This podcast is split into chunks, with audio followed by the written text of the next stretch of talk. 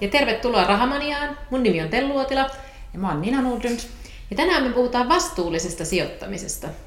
Ja vastuullinen sijoittaminen on nostanut tässä viime aikoina aika paljonkin häntä ja erityisesti naiset monesti, ja kun ollaan käyty valmentaakin osakesijoittamisesta ja rahastoista, niin oikeastaan joka tilaisuudessa nousee esille se, että hei, että miten voisi vastuullisesti sijoittaa. Kyllä.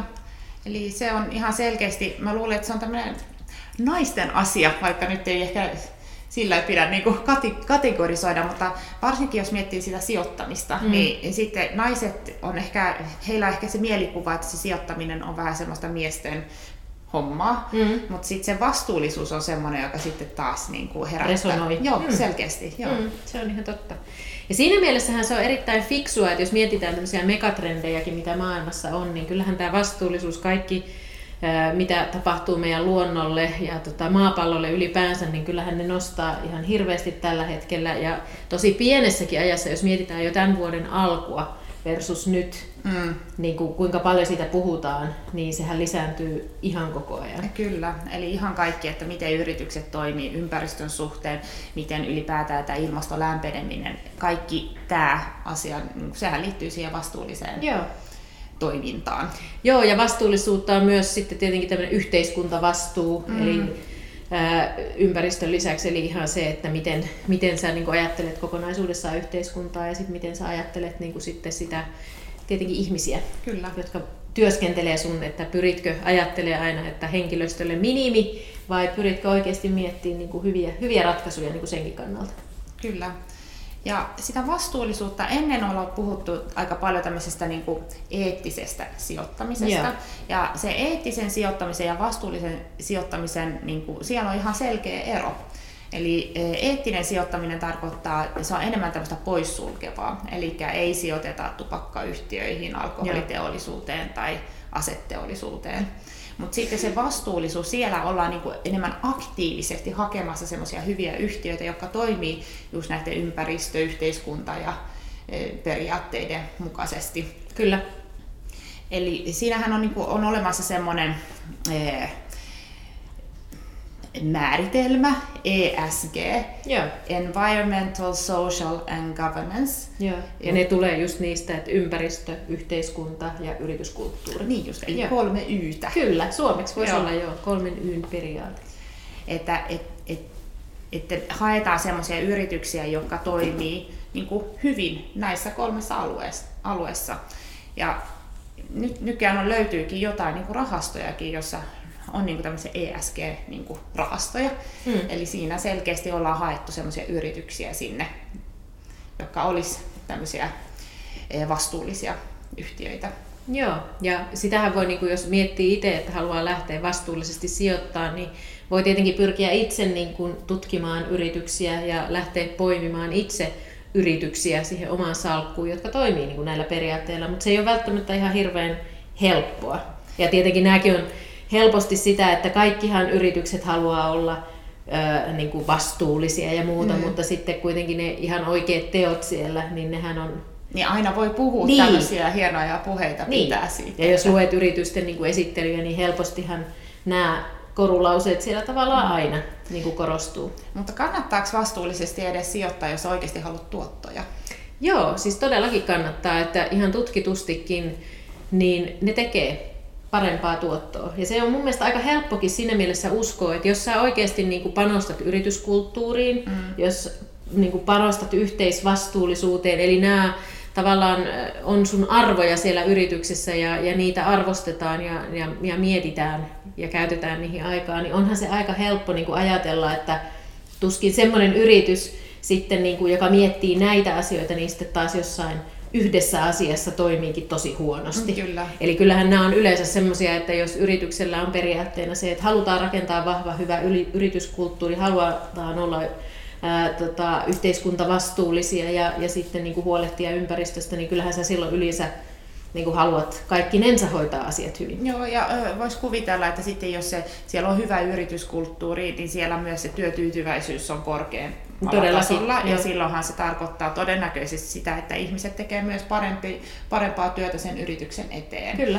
Että, että siellä on, ja sitten totta kai sitten ympäristöasiat on sitten taas semmoisia, että varsinkin jos puhutaan jostain, eh, mitä, mitä kuluttajat ostaa, mm. niin monen miettii oikeasti Joo. sitä, että haluuko ostaa eh, luomutuotteita vai niin. ei, ja just näitä niin kuin ympäristön kannalta tärkeitä niin kuin periaatteita, että Kyllä. minkä perusteella tekee jotain tiettyjä hankintoja. Mm. Eli tutkitusti niin ne on tehnyt parempaa tulosta ja toisaalta myös sitten se, että niillä on ollut ehkä tämmöisissä laskusuhdanteissa ja, ja sitten tämmöisissä pienissä korjausliikkeissä, niin se heilunta on myös vähäisempää, mm-hmm. koska niihin niin kuin yrityksiin sitten niin kuin sijoittajat myös luottaa. Joo. Ja onhan se ihan niin kuin luontevaa, että jos ajattelee, että sä toimit vastuullisesti, niin sit sä katot myös niin kuin, eh, vähän niin kuin kauaskantoisesti sitä sun omaa toimintaa. Kun jos eletään semmoisessa kvartaalitaloudessa, mm. niin siinähän pyritään, että nyt pitää saada äkkiä ne hyvät tulokset aikaiseksi, saada ne bonukset sun muut. Mm. Mutta sitten jos sä oot oikeasti vastuullinen, niin sä et voi niin kuin vaan tehdä sitä niin kuin niin, että kunhan me tänä vuonna tehdään niin, hyvin, niin, niin muusta, muusta vuosista viisi. Ky- kyllä, mm. just näin. Että, että, että se varmasti tuossa niin pitkässä juoksussa ehdottomasti, tai niin sehän on jo tutkittukin, että se on näin, mutta se on ihan niin kuin, myös aika loogista, että mm. se menee just noin. Kyllä. No joo, vähän jo sivuttiinkin sitä, että, että miten sitä voi sitten sijoittaa, niin on, on ihan nämä osakepoiminnat, mutta mitäs muuta voi, ja jo todettiin jo, että se voi olla vähän, vähän vaikeaa, koska ei yrityksiä vielä luokitella mm. niin kuin tämän periaatteiden mukaisesti. Et se, äh, on olemassa just tämä ESG-luokitus, ja sitten äh, on esimerkiksi Morningstarilla on erilaisia tämmöisiä vastuullisuusmaapalloluokitus, että sä voit saada viiden tähden maapalloluokituksen.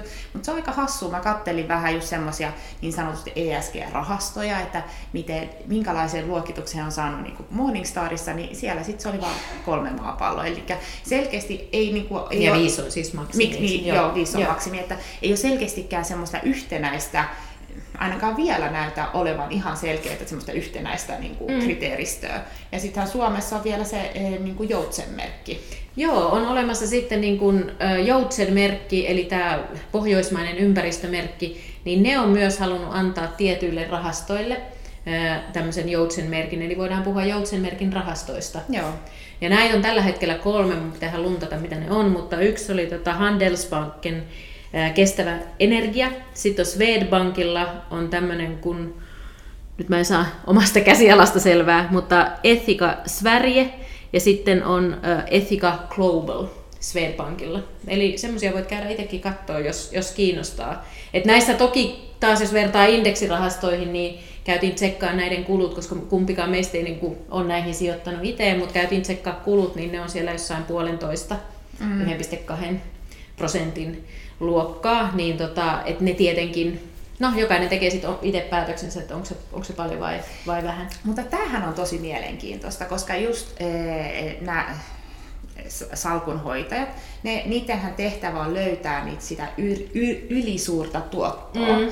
Ja jos tämmöinen kestävän vastuullisen sijoittamisen kautta sä periaatteessa voit saavuttaa sitä ylisuurta tuottoa, ainakin mm. tutkimusten mukaan nehän yritykset on saa, tai sellaiset rahastot, joissa on näitä, niin mm. on, tuottaa paremmin kuin ihan perusindeksi. Kyllä. Eli siinä voi olla oikeasti sitten ihan peruste, peruste maksaa Totta. niitä. Mm. Itse asiassa mun pitää kertoa, mulla on ihan oma, omakohtainen kokemus tästä mutta se on ollut nimenomaan tämmöinen eettinen rahasto, että si- si- siihen alettiin sijoittaa yli 10 vuotta mm. sitten, eli sen, silloin ei ollut vielä niin, ESG, vast, joo, mm.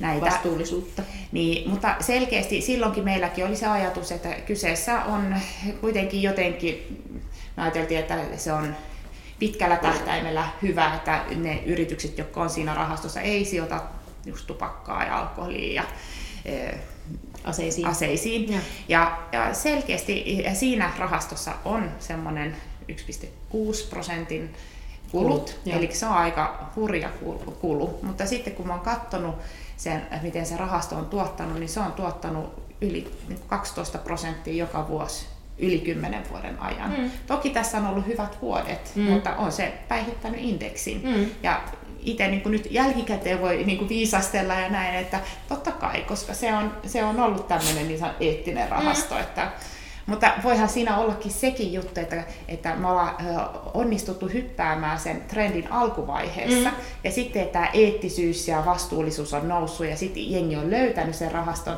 ja ehkä sitä kautta sitten sen, se on niin kuin nostanut myös sitä rahaston arvoa. En tiedä. Niin. niin, ja voihan se olla, että kuitenkin sen rahaston niin kuin perusperiaate on olla että se löytää niin kuin eettisiä, ja sitten kun tämä koko vastuullisuusteema on siellä takana mm. niin kuin kasvanut, niin todennäköisesti ne, nekin on siinä rahaston sisällä. Tämä nyt on myös vain spekulaatiota, niin. mutta on saattanut niin kuin kuitenkin, jotta, jotta he voivat kutsua tämän päivänkin kriteereillä itseään vastuulliseksi, Kyllä. niin he on sitten niin kuin ruvennut myös katsoa niitä yrityksiä niin kuin tavallaan myös koko ajan sen tämän päivän silmin. Joo. Eli siellä on voitu vaihtaakin niitä yrityksiä tai on voitu kiinnittää, kun on, on tehty ostoja ja myyntejä, niin on voitu näillä kriteereillä sitten enemmän Ihan totta. tehdä niitä. Kyllä, en tiedä. Kyllä, voisi ajatella, niin. no, noin se voisi mennä. Kyllä, näin on.